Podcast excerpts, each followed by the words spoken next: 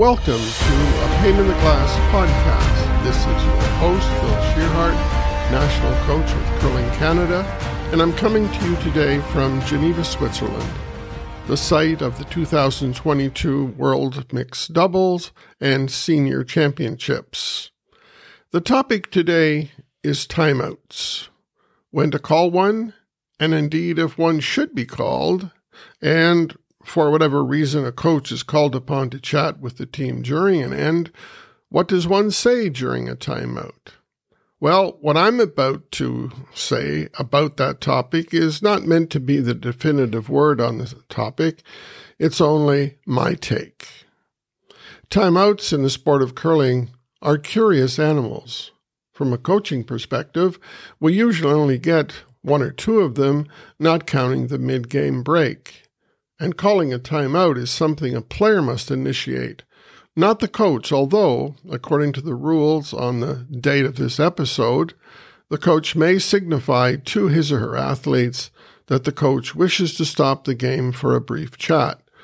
These rather sporadic opportunities to speak with one's athletes puts curling into something of a rather unique position when compared to other team sports. If you think of a basketball coach, for example, besides the seemingly endless number of timeouts available, most used in the last minute or two of regulation time, he or she can substitute players in order to take one aside for some one on one counseling, then quickly send the player back into the fray. Well, not so in curling. In a curling facility setting, where the coach is sitting behind a pane in the glass, no low hanging fruit to be picked to advertise a certain coaching manual. That transparent barrier does more than keep the coach warm. It tends to isolate the coach from the rhythm of the game, that ebb and flow of momentum and emotions that inevitably take place in any athletic contest. To be blunt, a well intentioned timeout with very valuable advice ready to be delivered can end up being counterproductive significantly disturbing the rhythm referred to before, which brings me to my first suggestion. Rehearse timeouts to reduce and hopefully completely avoid the distraction factor.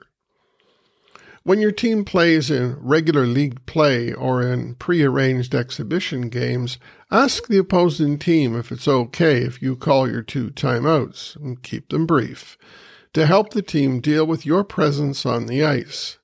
In most cases, especially if you have a young team playing in an adult league, the opposing team will be more than happy to help by allowing you your timeouts. My next suggestion is to decide who is going to call the timeout. Will they only be called by the members of the team, or is it okay if you, as coach, call them as well? Clearly, a young team will benefit from the input an experienced certified coach can provide. Perhaps not so much with an older, more experienced team. That type of team may respectively ask you not to call timeouts. Mutually decide the nature of your input during the timeout. I learned this some time ago in my position as National Development Coach when I was asked by a women's team in my program who owned the right to play in an event to complete the first curling trials field when curling finally became a full Olympic medal sport to be the coach at that event.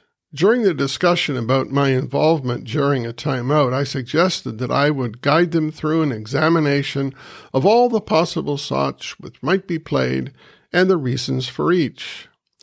To that, the team replied, quote, Bill, if we call a timeout, we want you to come out, suggest a shot, and leave. We've already done what you're suggesting. Unquote. That sounds rather callous, but it wasn't meant to be so, and it wasn't taken by me in that fashion. Quite the contrary. That's exactly what I needed to know. Then there's the whole time duration thing. It's 90 seconds from the time the timeout is called for the coach to get to the ice surface and join the team and discuss whatever needs discussing. There have been timeouts where all I did was listen. I said nothing. There was no sense my input muddying the waters. So just because the team calls a timeout, even if they call you out, you may, by listening to the discourse, realize that there's nothing more that you can add. So don't be afraid to just be a good calming influence out there and be a good listener. Venue plays a significant role. I've been positioned in the most unusual of places relative to the access point to the ice surface. The path to the playing area can be convoluted, to say the least. I'm talking about this from, as I said, the World Mixed Doubles and Senior Championships. And I'm right by the ice surface. And the rules right now are that between the ends, I can talk to the team. If I want to talk during an end, then of course I will call the timeout. By the way, a note about courtesy before I continue. In our sport, as with most, if a team calls a timeout, both teams may meet with their coach. If you are the coach of the team that did not call the timeout, it's courteous to not access the playing area before the coach who did call the timeout. And if that timeout is at the away end of the ice, you should not begin speaking with your team until the coach of the team that called the timeout had an opportunity to reach his or her team. If you are a coach of a junior team, you are most likely aware of a special timeout known as a fair play timeout. This affords the coach an opportunity to call a temporary halt to the game so a player can recompose him or herself. That's a polite way of saying it gives the coach the opportunity to settle a player down. No discussion regarding strategy and or tactics or anything technical. I don't know who or which sport governing body came up with that idea, but it has proven to be a very good one. This time out was the idea of one of my coaching role models some time ago, Keith Riley. If I may speak from personal experience, during timeouts, including the mid game break, I prefer to hear the athletes speak as opposed to me launching into some diatribe which may or may not be appropriate. My best timeout advice has come from something I've picked up from what an athlete has said. If the team knows that you are waiting for them to speak, that's what will occur, and don't forget about those 90 seconds. As a TV viewer, this may be just my sensitivity as a coach when I see a team call a timeout only to totally ignore the mere presence of the coach. Therefore, I tell my teams that if they call a timeout and just want to talk among themselves, that's more than okay with me. I suggest that when the timeout comes from the ice, if they want me involved, just give me a wave and I'll come. If not, then put your hand up and I will sit tight and you can have a chance to talk with your teammates. I said I'd refer to that rule in the Scotties and the Brier for example, that affords me the opportunity to speak with my team between ends, such as I'm doing with the championships here in uh, Geneva. There are those who would argue that calling the right shot and playing it the right way, in terms of strategy and tactics, is an integral part of the game. Not much argument there, I suspect. And therefore, now here's where views begin to differ. It's a skill that should be developed by the team, and a coach should not become a participant in those critical decision making junctures. Hmm, good point, I guess, but what about precedent? Timeouts in other sports allow the coach to become involved in decisions that regularly affect the performance of the team and therefore the outcome of the contest. The extreme example is North American football especially at the more elite levels where just about everything that happens on the field is choreographed by some member of the coaching staff. Well, I've always held to the belief that just because sport X does or does not do something, that does not mean that curling should or should not. That said, I have to be honest when I say that I work very hard to empower my athletes calling the right shot and playing it the right way.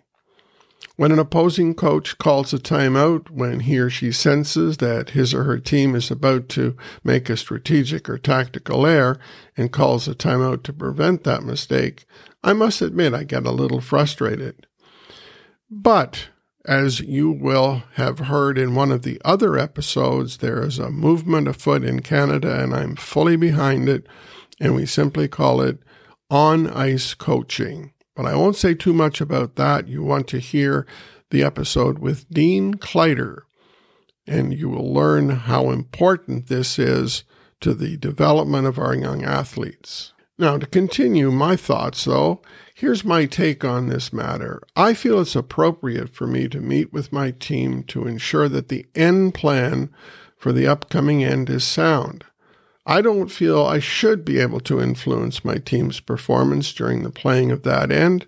Just my take. Oh, and by the way, not every timeout is about strategy and tactics. Sometimes it is to remind the players of something technical or something about team dynamics. There is one more timeout, and it's an official timeout. And if you feel you need to draw something, anything, to the attention of an official, you cross your forearms in such a manner to be clearly seen. Clocks will stop, and an official will come to hear about your concern. I know some of you are listening to this thinking, has this man finally completely lost his mind? He just produced an episode called Open Coaching, which, of course, is all about a number of opportunities throughout the course of the game for a coach to interact with his players or her players. And now he produces an episode about timeouts in the traditional sense. Well, the truth is, this episode was published while I was in Geneva, as I mentioned at the start, before the decision was made to publish the episode on open coaching. So I hope there's no confusion here. I'm a big fan of open coaching, as you heard.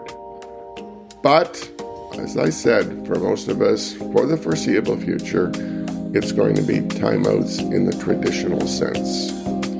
Well, it's the middle of the month of May, and in southern Ontario, it's been virtually summer like.